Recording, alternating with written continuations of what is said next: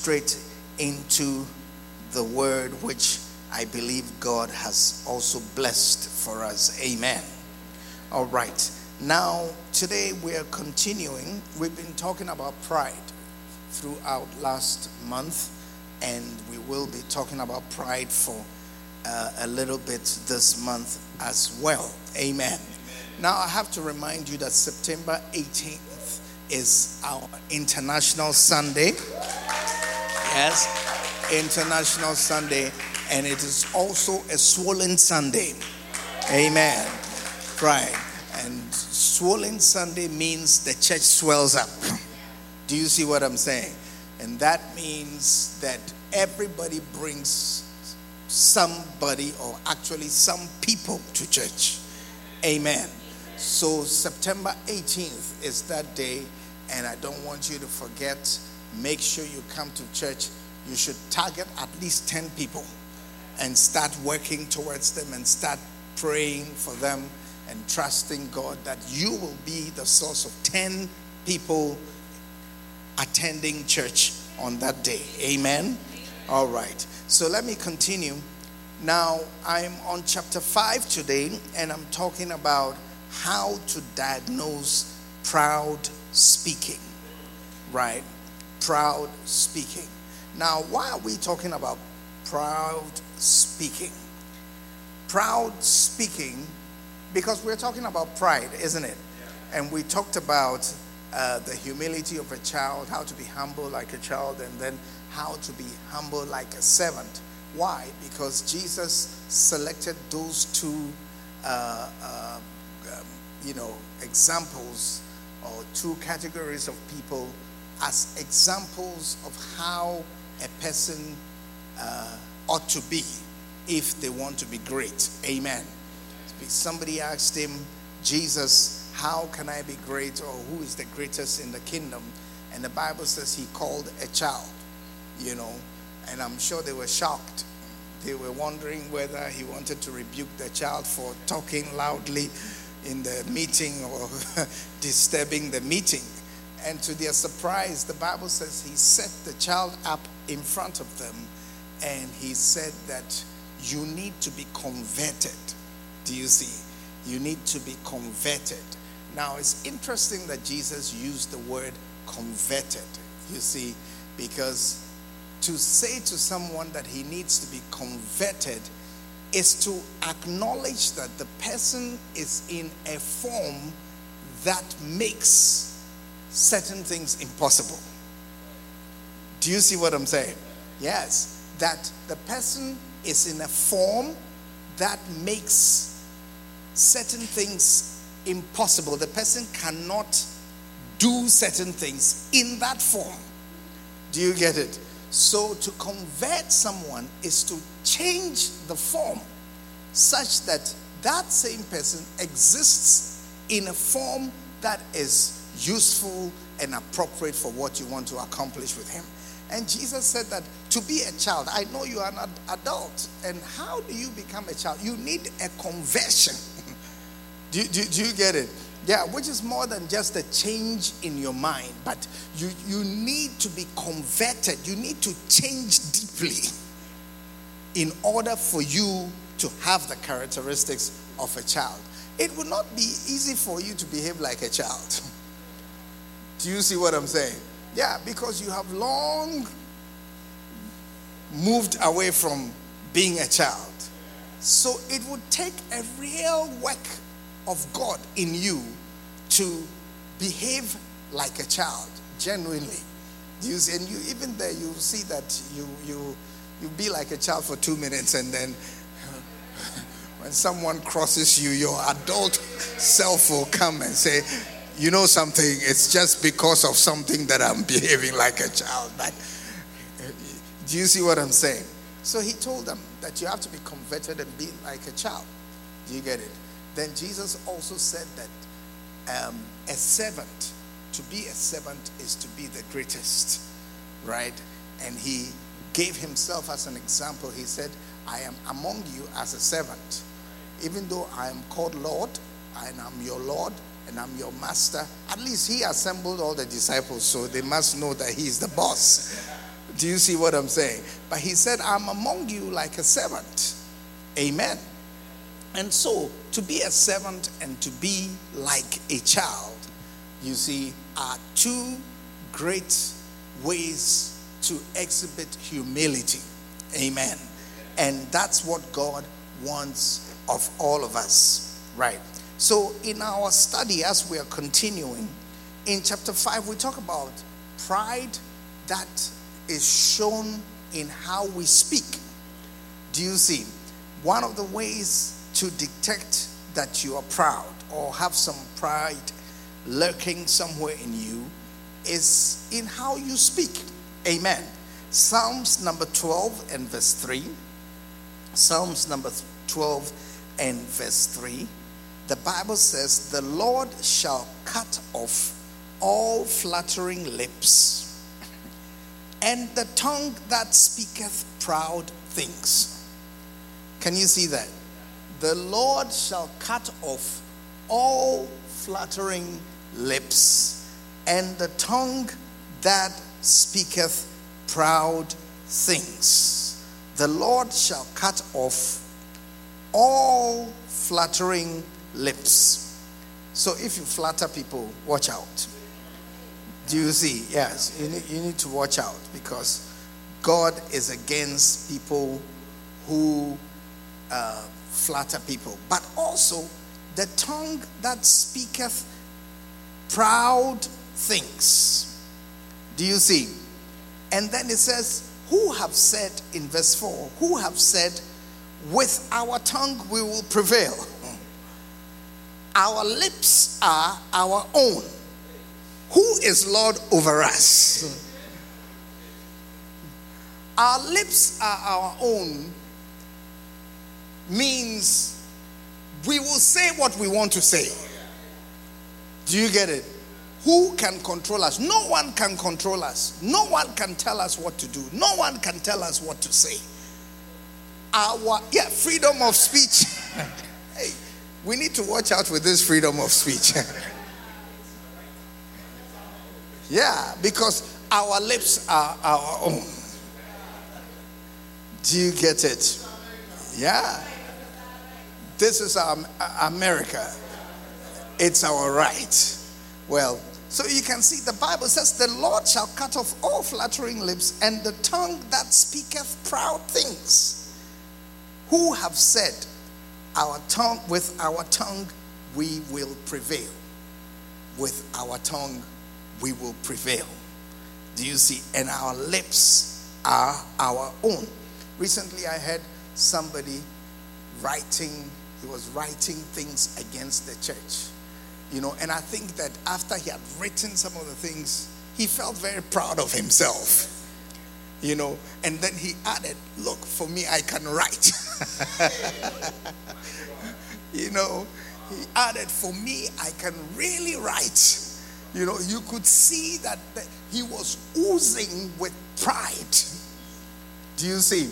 And pride is expressed in the things we say. You get it? Because the things we say often are a reflection of our heart. Now, I don't know if you've seen this verse, I think you have, but let's read it from um, the book of Luke. The book of Luke.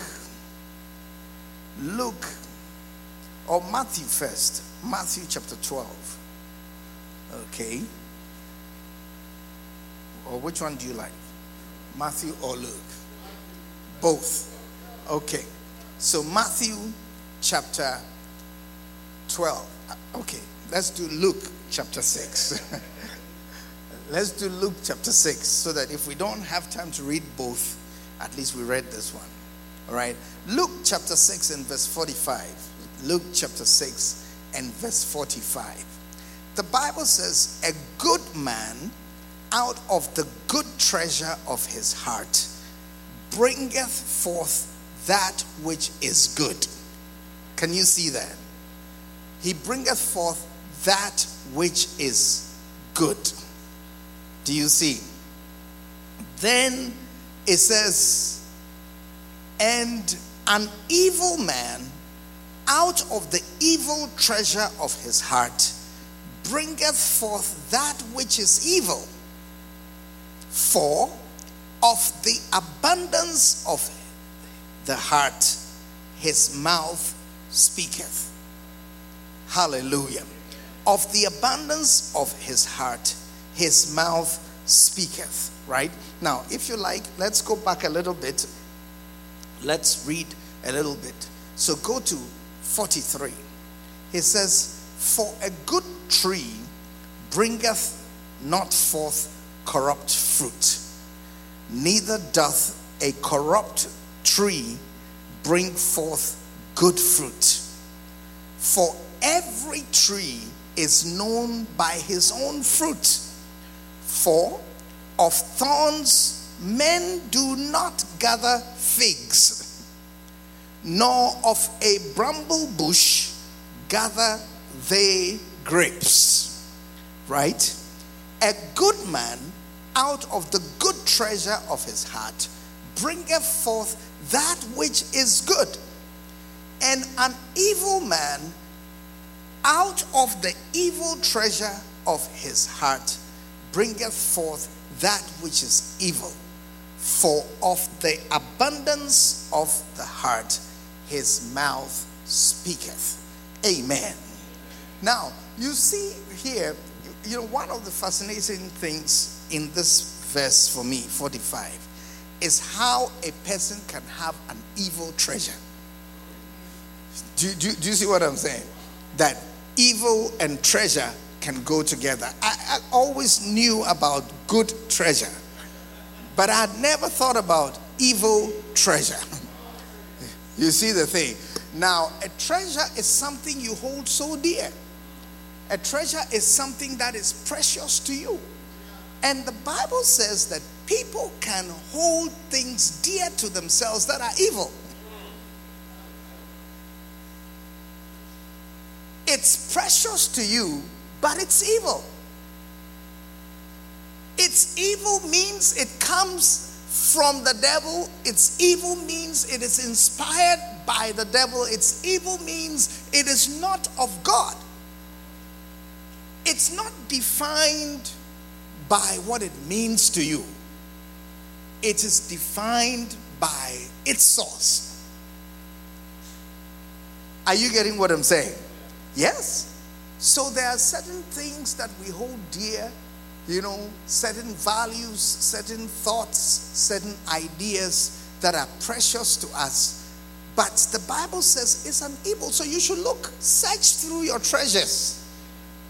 Do you see? Search through your treasures because it may be that some of the things you hold so dear, some of the things you have identified as treasures and precious to you, which you will not let go of, are actually evil. Do you see? And so it says, and an evil man out of the evil treasure of his heart bringeth forth that which is evil. For out of the abundance of the heart his mouth speaketh. Amen. So the mouth actually reflects the overflow of the heart. Our mouth says what our heart is tired of storing.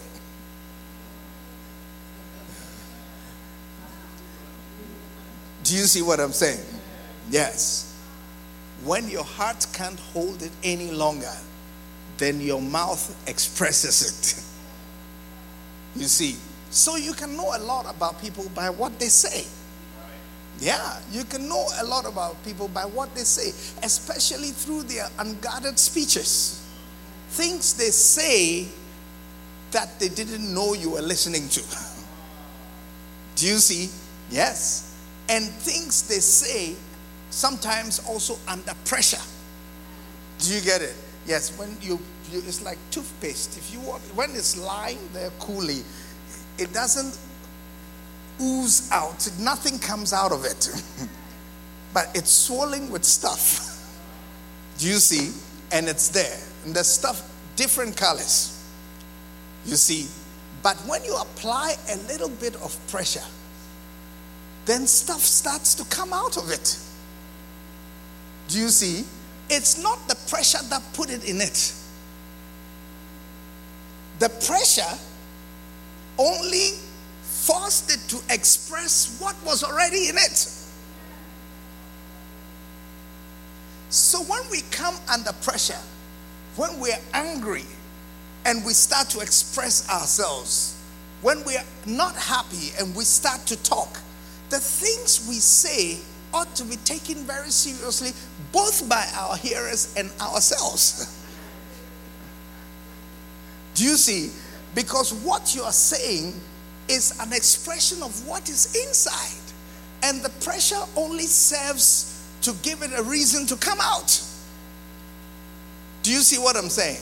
I want you to try this today. When you go home, get go to your bathroom, grab your toothpaste, and then say, out of the abundance of the heart, the mouth will speak.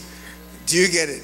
Now take the toothpaste and press it and see what comes out. And you will see that it will just express what it is full of. I'll be surprised if soup comes out of your toothpaste. I don't think you will get soup or tomato ketchup. That's not what you will get. What you will get is what that tube is full of. And a lot of it is going to come out. And the more pressure you apply, the more of it is going to come out. Amen. So if our hearts are filled with pride, then one of the ways we're going to know is by listening to ourselves and hearing some of the things we say. Amen. And you can see that the Bible talks about proud speaking, that there's a way to speak which is indicative of pride. That, you know, only a proud person would say this. That a, that a person would talk like this is a sign that the person is proud. And I don't even want to go into why we must try not to be proud. We've talked about that previously.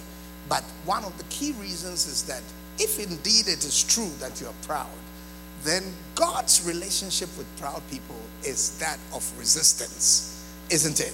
That God will resist you. He says, God resists the proud, gives grace to the humble. God pushes against proud people. God stands behind the door to proud people. God says, No. Have you ever tried to keep a child out of a room where you just stand behind the door and the child is pulling on it and is opening it and it's doing everything and it's not working? Why? Because you have decided that she's not coming there. Do you see what I'm saying? That's the sort of thing God does to proud people. When you're proud, God Himself stands behind the door. Yeah, he stands behind the door and He says, You are not coming here. And no matter how hard you try, you just don't come in. You'll be turning the knob, you see, and every door should open, you see, should answer to the knob. But you see that you're doing all the right things and turning the right knobs and pushing the right buttons and doing everything, but nothing is working. Why? Because God is behind the door. Do you see what I'm saying? God is behind the door, and that's why you've made all the right moves and it's not working. You see, and some people really try hard to make all the right moves. They press the right buttons, they call on whom they know, they, they visit people, they go to places, they use their contacts, all their connections, and nothing seems to work. Why? Because God is behind the door. Do you understand? God is behind the door, but the Bible says He gives grace to the humble. Hallelujah. And when God is giving grace to the humble, it means He's helping the humble. Amen. God helps the humble. God opens doors for humble people. Hallelujah. Yes, God opens doors for humble people. Look at this verse in Isaiah 45. Isaiah chapter 45 and verse 1. Isaiah chapter 45 and verse 1. It says, Thus saith the Lord to his anointed, to Cyrus, whose right hand I have holden, to subdue nations before him. Can you see that? He says, I have holden, is just saying that I'm holding his right hand. Do you see? I'm with him, I'm holding his right hand. And it says that to subdue nations with before him, and I will loose the loins of kings to open before him the two leaved gates, and the gates shall not be shut. I will go before thee. This is the verse I want you to see. He said, I will go before thee to make the crooked places straight. That's giving grace to the humble. He says, I will go before you and I'll make the crooked places straight. When something is crooked, it just means it's not straightforward. Do you see? Yes, it just means that it is loaded with twists and turns, unexpected ones. It means you don't walk it smoothly. It means it's a struggle to navigate your way along that path.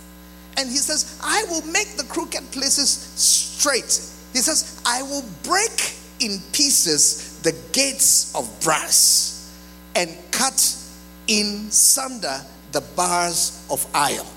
That's God giving grace to the humble. Do you see? The things that are designed to hold you back, I will break in pieces the gates of brass. I will break in pieces the gates of brass.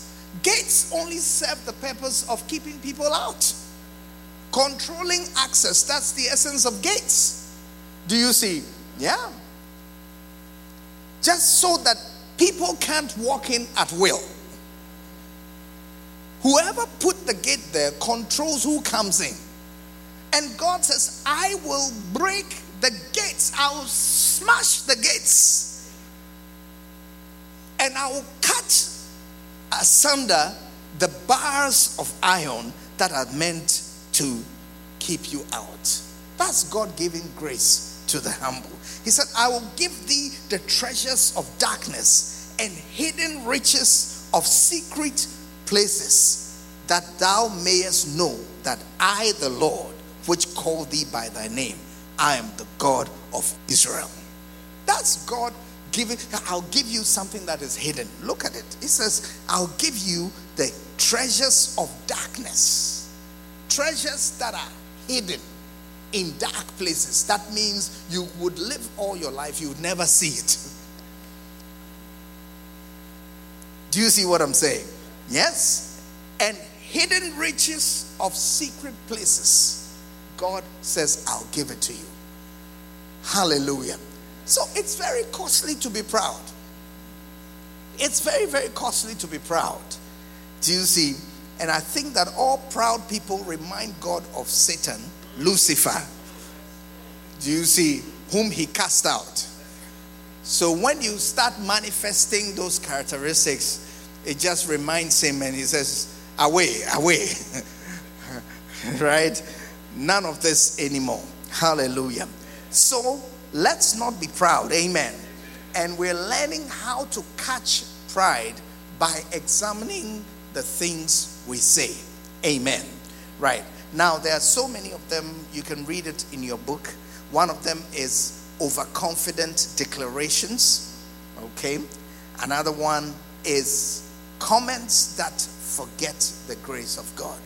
Overconfident declarations means saying things with too much confidence, right? The example is um, Pilate who said to Jesus, Don't you know that I have the power to crucify you? you see, and I have the power to release you. You see, and Jesus answered and said to him, Thou couldst have no power at all against me except it were given to thee from above. Do you see? So that's one of them overconfident declarations. You must be careful not to be overconfident do you see what I'm saying? not to be overconfident. Sometimes the things we say, oh dear, too much confidence. Too much confidence. And God is not in it at all. Do you see? And we need to be careful of those things because God will cut off the tongue of proud speaking, isn't it? Right. Then the next one is comments that forget the grace of God. Comments that forget the grace of God. The Bible teaches us to acknowledge the grace of God and acknowledge God in the things that we do. Amen. We must learn to acknowledge God's role. I think you know the verse in James chapter 4. James chapter 4. We can read it real quick. James chapter 4. I think it is verse 13. James chapter 4 and verse 13. It says, Go to now, ye that say, Today or tomorrow we will go into such and such a city and continue there a year and buy and sell and get gain. Whereas ye know not what shall be on the morrow. For what is your life? It is even a vapor that appeareth for a little time and then vanisheth away. For that ye ought to say, If the Lord will, we shall live and do this or that. Can you see the Christian way to talk? Right? The Christian way to talk is if the Lord wills, I will live, first of all. you see, if the Lord wills, I will live, first of all. Then I will do this or that. Do you see? But there are many of us who just assume that we will live. Do you see? And we will do this or that. And so our pride is expressed in the absence of acknowledgement of God's grace. That it is God who keeps us alive, first of all. Amen. Amen. God keeps us alive, first of all. Look, all the things that are known to keep people alive, do you see? I mean, for the fact that you have only one life, there are just too many ways to lose it. Isn't it? Yeah. Did I tell you about the show I saw on TV one day, A Thousand Ways to Die?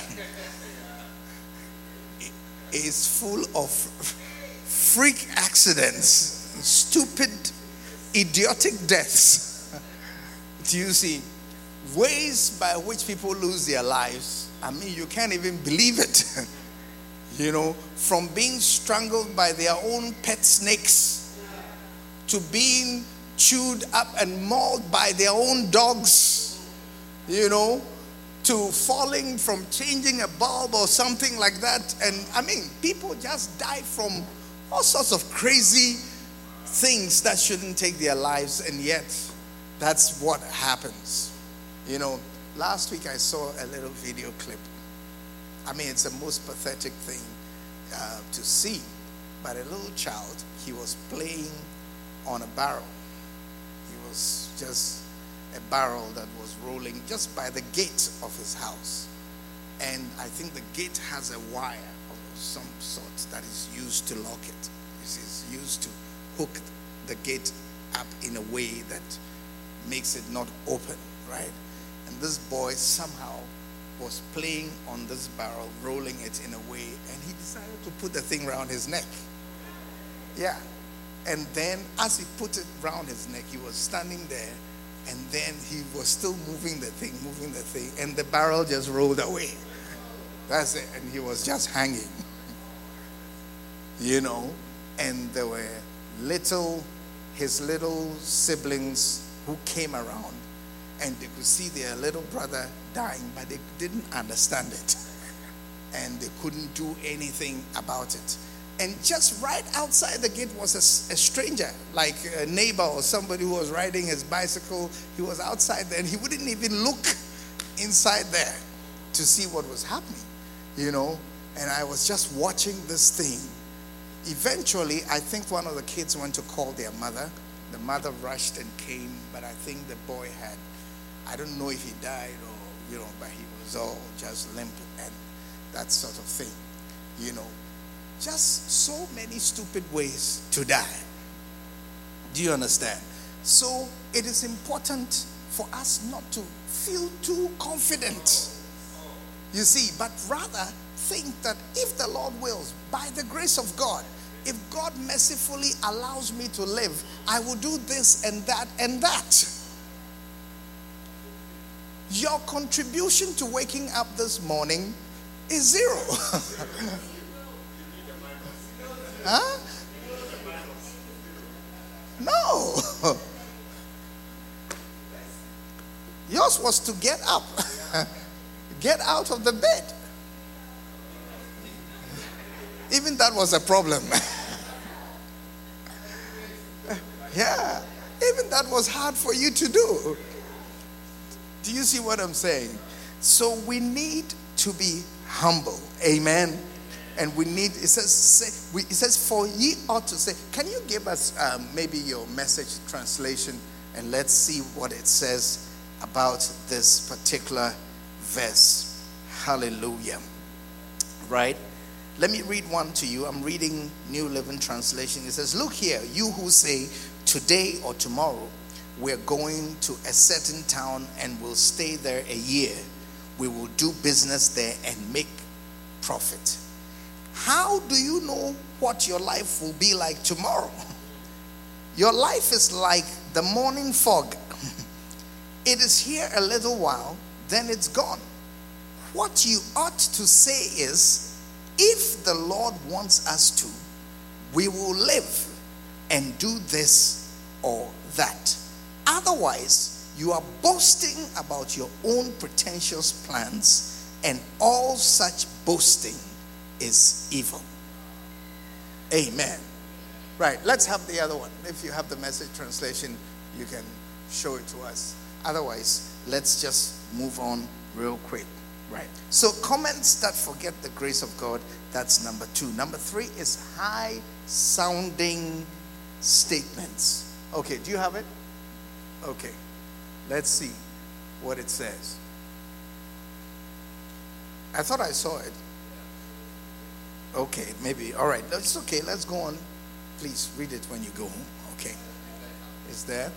Okay, it says, and now I have a word for you who who brashly announce today at the latest tomorrow. today at the latest tomorrow. because that's how some people talk. It's like today I'll do this. Oh, and if I'm not able to do it today, at the latest tomorrow, for sure. We're off to such and such a city for the year we're going to start a business and make a lot of money. Says you don't know the first thing about tomorrow. you don't know the first thing about tomorrow. You are nothing but a wisp of fog catching a brief bit of sun before disappearing.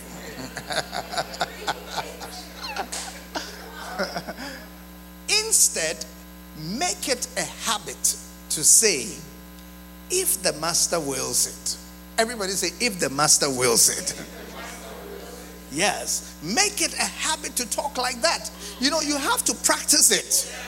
Do you understand? You have to practice it and say, by the grace of God, and say, if the Lord wills, if God permits. These are all different ways of saying the same thing. If God permits, if God allows it, if God's will permits it, that's how we need to talk. Amen. He says, instead, make it a habit to say, if the master wills it and we are still alive, then we will do this or that. Amen. God is not against you doing this or that or having a plan to do this or that. But God wants you to acknowledge always his role in, first of all, keeping you alive. Keeping you alive. Keeping you alive. Do you see what I'm saying? Yes. Keeping you alive. Then what you do because you are alive. And that's why, if you think this way, you, you mind what you do because you will realize that it is God who has kept you alive. And you better use it in a way that pleases Him, or else you may not be on the short list tomorrow. do you see what I'm saying? Right. So, high sounding statements is another one. And then um, the example of that is Nebuchadnezzar right? oh, Belshazzar, sorry, Belshazzar, who was also speaking very proudly. Okay. Number four is statements that reject and refuse instruction. Statements that reject and refuse instruction. Numbers chapter 16 and verse 12. Moses sent to call Dathan and Abiram, the sons of Eliab, and they said, We will not come up. Do you get it? That speaks about how you respond to authority. We will not come up. You see, Moses was their leader, and Moses had made these people, these particular people, he had made them like shepherds in his camp. He had made them leaders of some of the groups within the camp. And then he called for a meeting, and the people sent a message back to him and said, We will not come up. Do you get it? We will not. It's, it speaks about how we respond to authority. Do you understand? That there is a way to respond to authority that shows pride. It just shows that you are full of pride. And that's why you are responding that way. And one of those responses is, I will not come. I will not come. I will not come. Or I will not come now. Or I will come later. Do you see the thing? Yes. To do what you want instead of responding to the authority that has sent for you. Hallelujah. If you have a parent who calls you, you cannot say, I will not come. It's a sign of pride. And even if you don't depend on them anymore, because there comes a time when you are not so immediately dependent on your parents. Do you, you see? Yes, you have become non dependent. Do you see? Which is that you do not depend directly on them. You see, but non dependence is not independence. Do you see what I'm saying? It's not always independence. Because as long as the Bible says if you honor your father and mother, it will be well with you, it means they are still determinants of a lot of things in your life. Do you, do you get it? The Bible says if you honor your father and honor your mother, it, your days will be long on this earth and it will be well with you. Then you can't be independent. It means that you are basically non dependent, but you are dependent in some sense because how you relate with them will go a long way to determine whether or not you even live long, and if you do live long, whether it will be well with you. you see what I'm saying? Yeah, those two have to go together.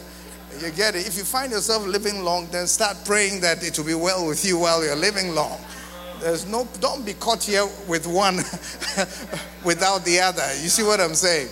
Yeah, you shouldn't live long and it's not well with you. are you getting what I'm saying? Yeah. And they are the determinants of that. So don't just swoosh your parents away. Do you get it? Your mother speaks and you just toss it somewhere. You wave your hand at her. You know, you tell her she's old fashioned, she's old school. you know, yeah, her time is past. I don't have time for such nonsense.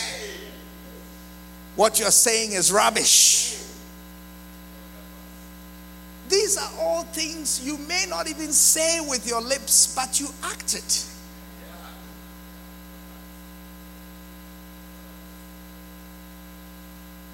When you're putting something in the trash, you don't always tell it it is trash.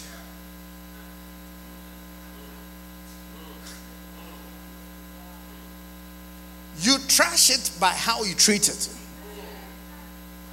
So if I don't want this phone anymore and I, I, see the trash can and I just do this and just put it together and I dump it, I don't have to say to it, You are trash. Is that clear? You are trash. And I put it in there. No.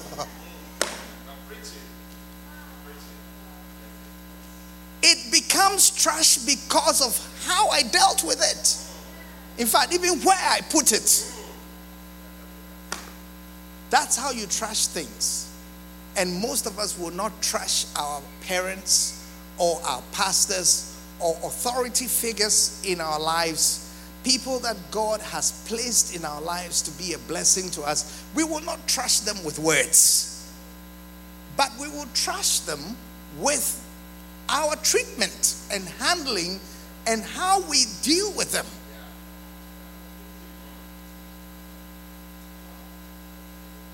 Do you see what I'm saying? And so we must be careful, especially with such statements, statements that refuse instruction. Try not to say, I will not do this. Try not to do that. Do you see what I'm saying?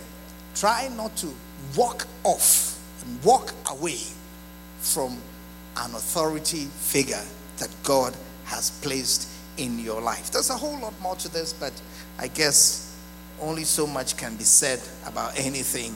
So the Lord give you understanding. Amen. Number five is illegitimate rebukes of authorities. Illegitimate rebukes of authorities. Now, if we continue reading that story, Numbers chapter 16 and verse 12, it says that the guys, Dathan and Abiram and Co., it says they gathered themselves together against Moses and against Aaron and said unto them, Ye take too much upon you, seeing all the congregation are holy, every one of them, and the Lord is among them. Wherefore then lift ye up yourselves above the congregation of the Lord. And when Moses heard it, he fell on his face. Can you see that? Now, that is another thing, which is these people were rebuking Moses and they were saying, Who do you think you are? You get it? Who do you think you are? Do you think you are the only special person? He says, All the congregation is holy. Holy means set aside, you know, special person. Who do you think you are? You know, everybody is holy here. You get it?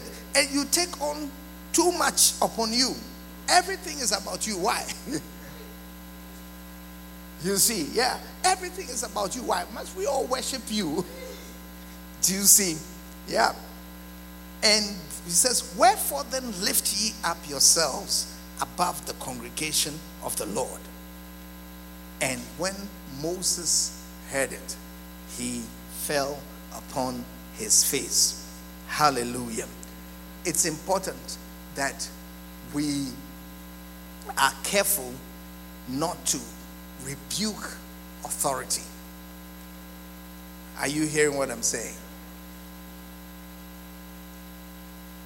We must be careful not to rise up against authority that is legitimate, as in the authority is right, the authority is correct. Do you understand? Like you're in town, you know, sometimes there are people who take it upon themselves to direct the traffic.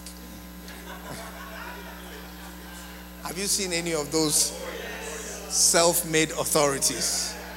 Uh, that's an individual who is just trying to do something. Sometimes it makes sense, other times they're just creating confusion. You know, yeah just good citizens, I hope, who are just trying to either make some money or just trying to bring some order where there would otherwise be chaos. Right? So there you choose how you want to respond. Do you get it? But when the right authority, like a police officer, is standing there doing his job, do you get it?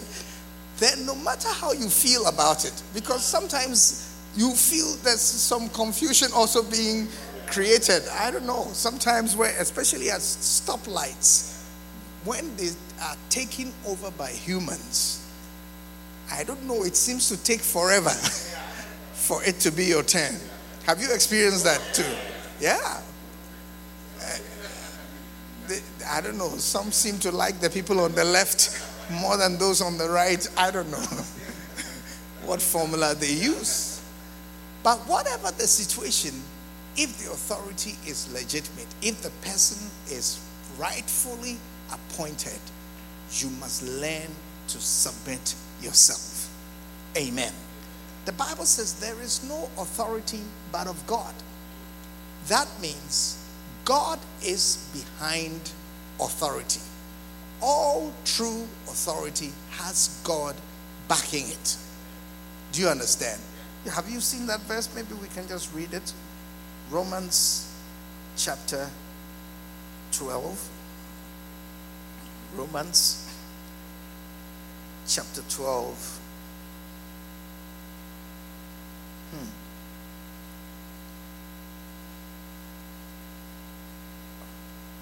This is New Living Translation. Let me just get the right one.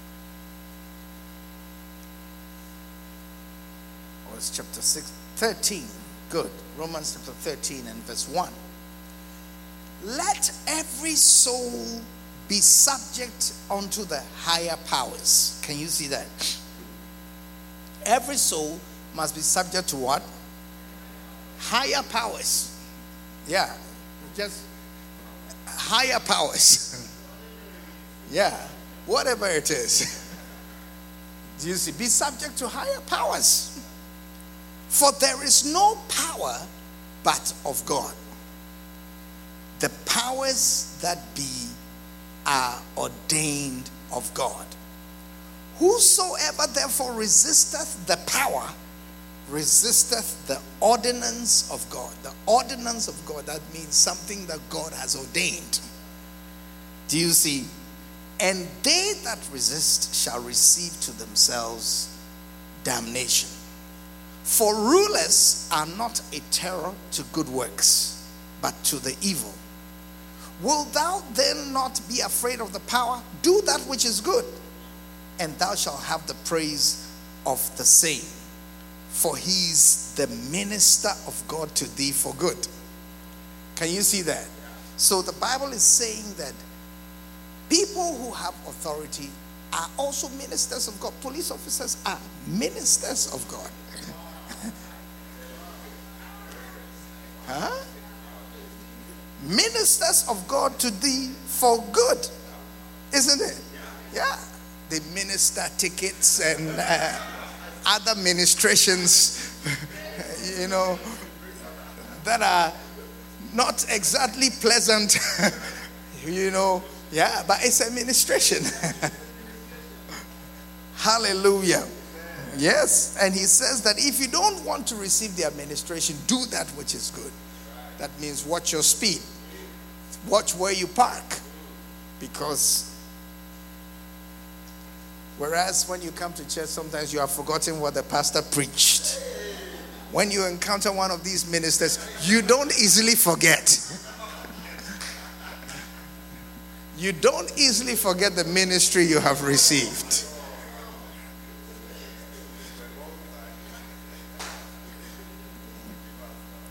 Hallelujah. Are you understanding it? So, don't rebuke legitimate authority. Amen. And the next one is similar correction upwards, right? Which is pointing out the errors of elders. Pointing out the errors of elders. Okay? We we must leave authority to be corrected by its authority. Do you see what I'm saying? Yes. Everybody has a higher power. Do you see? There's a higher power over everybody. So one time, Paul was explaining how the arrangement works in a home, and he was saying that the head of the woman is the man. And then he goes further to say the man also has a head. So he shouldn't feel like he doesn't have anyone or he's the final authority. He says the head of the man is God. So there's a higher power everywhere. As far as humans are concerned, there will always be a higher power. In every situation, even where you seem to not see an authority above a person, there's God. And that's what the Apostle Paul was explaining. That where you don't even see a human power above the person, God still exists above that person. And God's power over all humanity is absolute. Amen. There is no human being who is not under the power of God. That's the verse right there. But I would have you know that the head of every man is Christ. Can you see that? And the head of the woman is the man. And the head of Christ is God.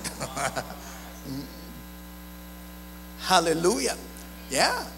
So there is a higher power always. Amen.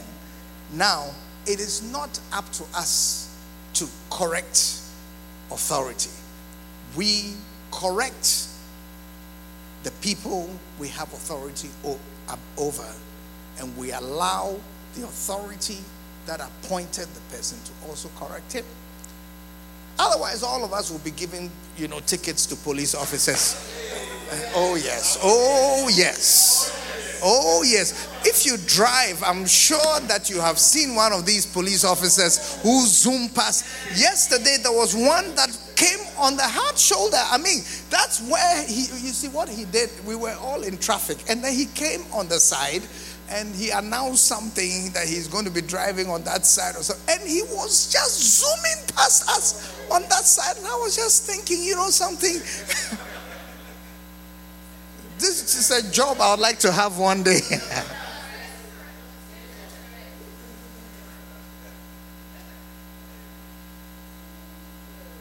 i mean if i did something like that I would have received serious ministry. yes. So sometimes you can see that, man, this person, I mean, I've seen one speeding without his lights. And I'm just thinking, how are we supposed to know that you're a police officer? And how are we supposed to know you're supposed to do this? You get, but again, they are also humans. You know, sometimes maybe the agency of what they have to do makes them miss something here and there and so on. I mean, they are allowed to make mistakes too. But the point I'm making is that it is not your place. Do you get it? You take off, leave the line, start following him, and you start honking, flashing your lights. Excuse me, excuse me. And you park. And then when he parks, say, This is citizen's arrest.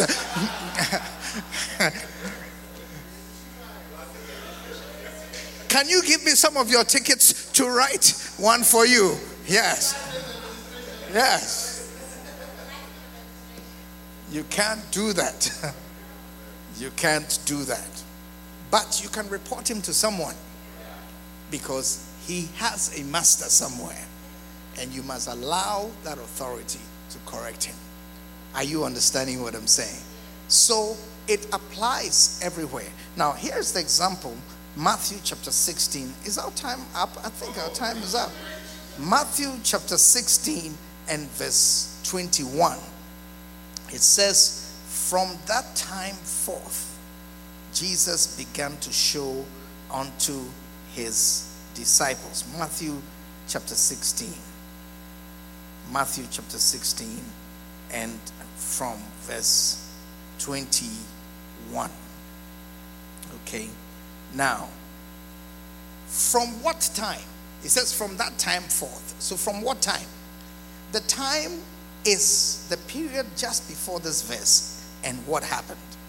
Now, what happened before that verse? It says in verse 13 that when Jesus came to the coast of Caesarea Philippi, he asked his disciples, saying, Whom do men say that I, the Son of Man, am? Right? You know the story, right? You don't? Okay.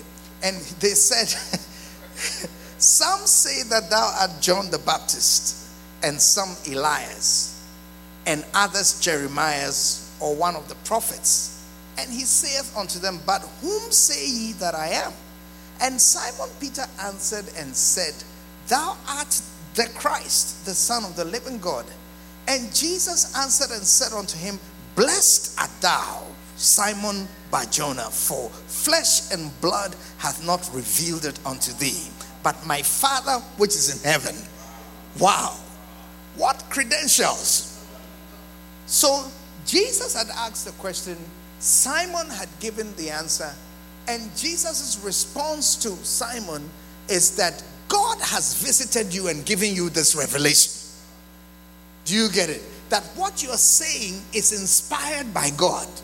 It is God who has showed you and revealed to you what you have just said, which is who I really am.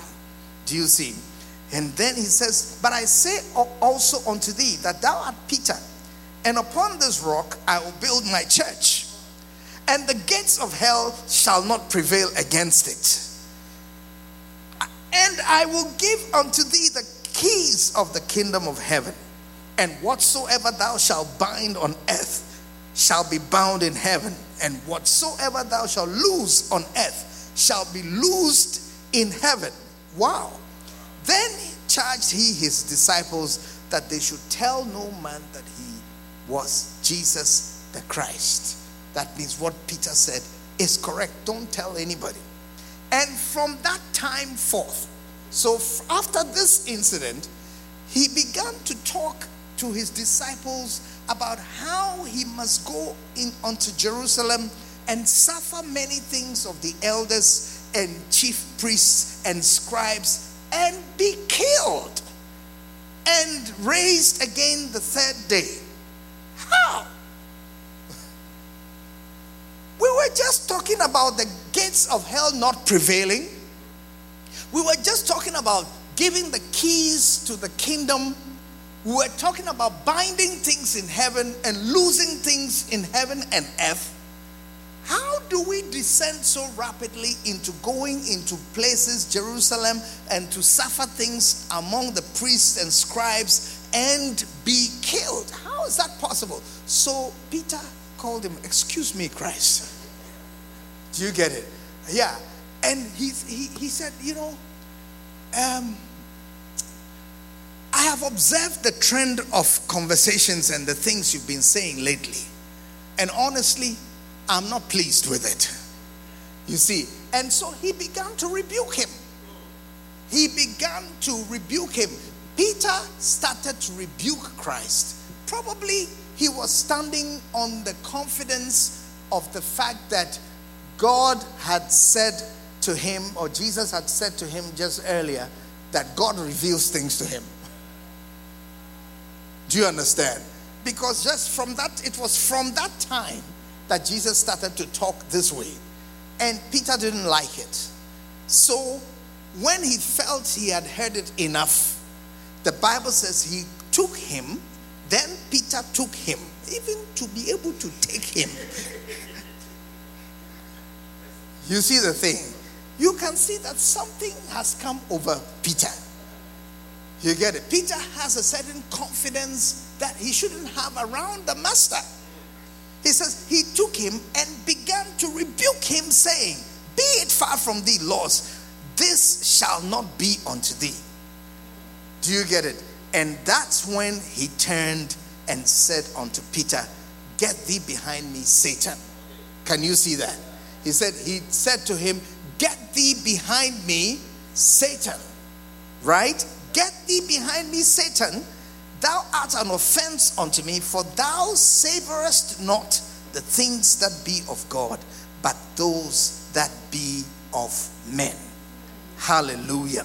Yeah, you do not support and encourage and excite the things that be of God, the things that be of men are what you're supporting. And I think Peter was surprised when Jesus said, Get thee behind me, Satan. He probably was just wondering, I mean, who are you talking about? Me, God reveals things to me. I mean, as for me, it's not flesh and blood. I'm in a different category. Who is that Satan that has come into the church now? is it Thomas?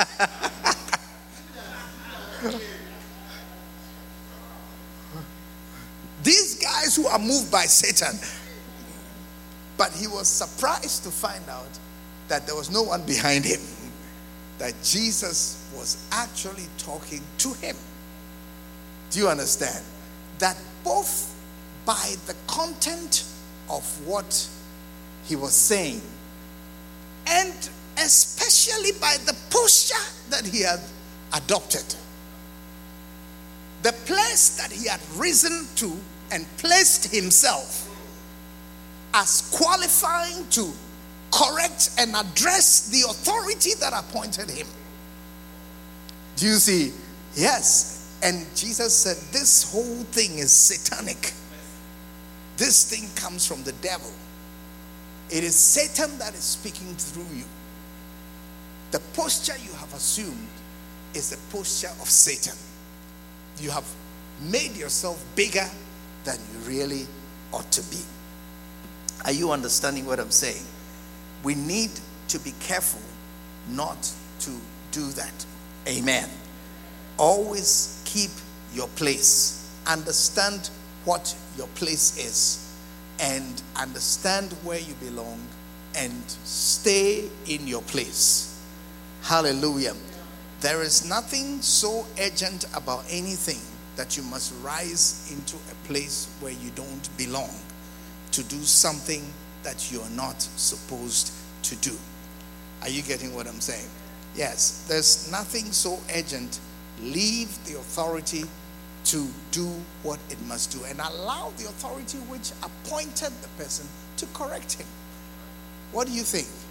If God can appoint someone, do you think that God cannot correct the person? Yes. And so people who make this mistake, and a lot of people do, people feel they have the responsibility of correcting authority, correcting pastors, correcting people, and so on, you know. And it's the same thing. I mean, once you correct politicians and so, they assume you can bring that to, to the church. But politicians are voted. when it comes to politicians, we are the authority because we vote them into power. Do you understand? So we get to correct them because we are the authority. But when it comes to God, the Bible says no one takes this honor upon himself except he that is called by God. Do you understand? God is the one who appoints those authorities and leave them to God. Leave them to God. God can deal with any man much better than any of us can do with that man. Do you understand? So let's leave God's people to Him and God will correct them. Amen. God, and if God doesn't care to correct somebody, then you have taken on too much yourself. Do you see what I'm saying? If God doesn't want to correct anybody, then you have no business trying to correct them. Also, because in the eyes of God, what they are doing may not be this thing that you think it is. are you getting the picture? One day, Miriam and um, Aaron, her brother, they went to criticize their little brother Moses' marriage. Yes. And they said that Moses, he has been preaching to us not to marry these girls from this place. Even I had a nice girlfriend, I left because of Moses' preachings. And when it was time for him to marry, look what he has got. He will come and meet me here. And they began to talk about it. And the Bible says God was upset with them. God said, How dare you? He said that if I want to talk to a man of God, I will give him a vision or a dream. But my servant Moses, he's beyond that. For him, I speak with him mouth to mouth. You get it? And truly, when you go through the Bible, you see the Lord said to Moses, the Lord said to Moses, the Lord said to Moses, the Lord said to Moses. And so God was trying to say that Moses and I have a relationship. If there was something to correct, I would correct it. And the Bible says from that point on, Miriam became leprous. Yes, she became diseased because she spoke against Moses. Do you, do you understand? She spoke against Moses. She spoke against Moses. She spoke against someone that God had appointed. Hallelujah. And we need to be careful with these things because they are spiritual. You get it? It means that some diseases have spiritual origins. Isn't it? Yes, because look at it. Verse 10 And the cloud departed from off the tabernacle, and behold, Miriam became leprous.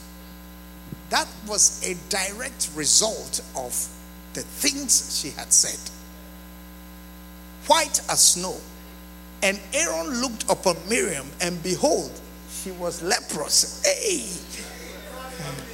And I, and I think that he was wondering who is next.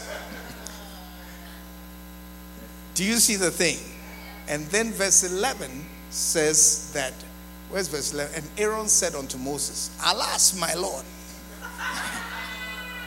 now he's no longer my little brother, my, my, my Lord. I beseech thee, lay not the sin upon us. You get it? Wherein we have done foolishly. Maybe it is this confession that saved him. It could be one of them, I don't know. It says, he, he said, hey, we've messed up. This is foolish. Wherein we have sinned. It says, we have sinned. And then verse 12 says, let her not be as one dead of whom the flesh is half consumed when he cometh out of his mother's womb. Right? Then, verse 13, and Moses cried unto the Lord, saying, Heal her now, O God, I beseech thee. And the Lord said unto Moses, If her father had but spit on her face, should she not be ashamed seven days? Let her be shut out of the camp seven days, and after that, let her be received again. So you see, Moses is praying for Miriam, and God is saying at least seven days. Can you see it? Yeah. Moses is saying, Lord, please heal her now. And God says, Hey, Moses, please, at least seven days. At least seven days. This girl needs to learn a thing or two. You see. And so Moses' prayers could not avert this thing, at least for seven days. Do you see? We need to be careful. Amen. I just hope you're learning something from these things. There are many more. There are about 15 of them, but our time is up. And um, I don't know if we'll get to do this again next week. Maybe we will. And um, we'll continue next time. Amen. But stand to your feet and let's pray and let's let's ask God to help us and to deliver us from proud speakings. Amen. How many can relate with some of the things we talked about? How many can see that you have spoken proudly sometimes? How many are bold enough to confess that no, not all my speech has been good? Sometimes I've spoken proudly, right? Just pray and ask God for forgiveness and say, Lord, please forgive me.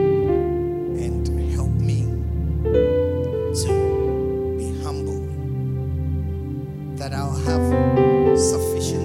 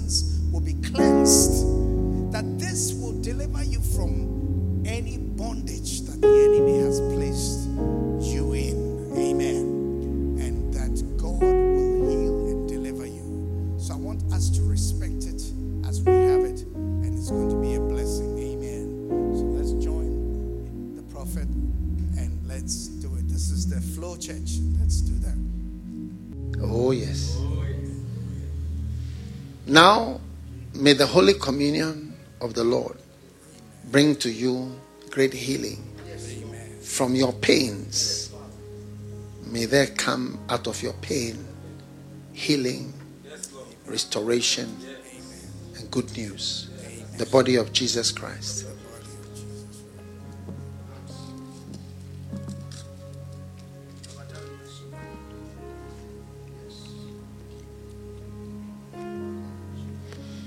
And now, may the blood of Jesus wash you off the mistake. May you be encouraged to know that your own mistake has brought you to His will, a darkness, and a dark season of your life, only to surprise you with surprises after the darkness. The blood of Jesus.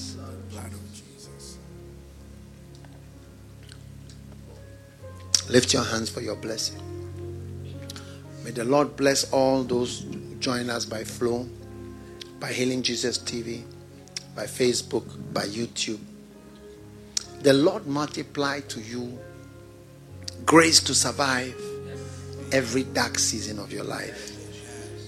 Be blessed. Be encouraged. I predict. I predict. I predict that out of this darkness is going to emerge great fruitfulness for the Lord. Yes. Things that you never thought, first of all, and even never knew about that they existed are coming to you. The Lord bless you. The Lord give you light. The Lord help you. The Lord fight for you. Like the caterpillar, may you do things you've never done before and go places you've never been before by the help of the supernatural power of God in the name of Jesus. Just as Moses moved out of the dark season and became a king, may you reign and rule in Jesus' name. Amen. God bless you and see you next time.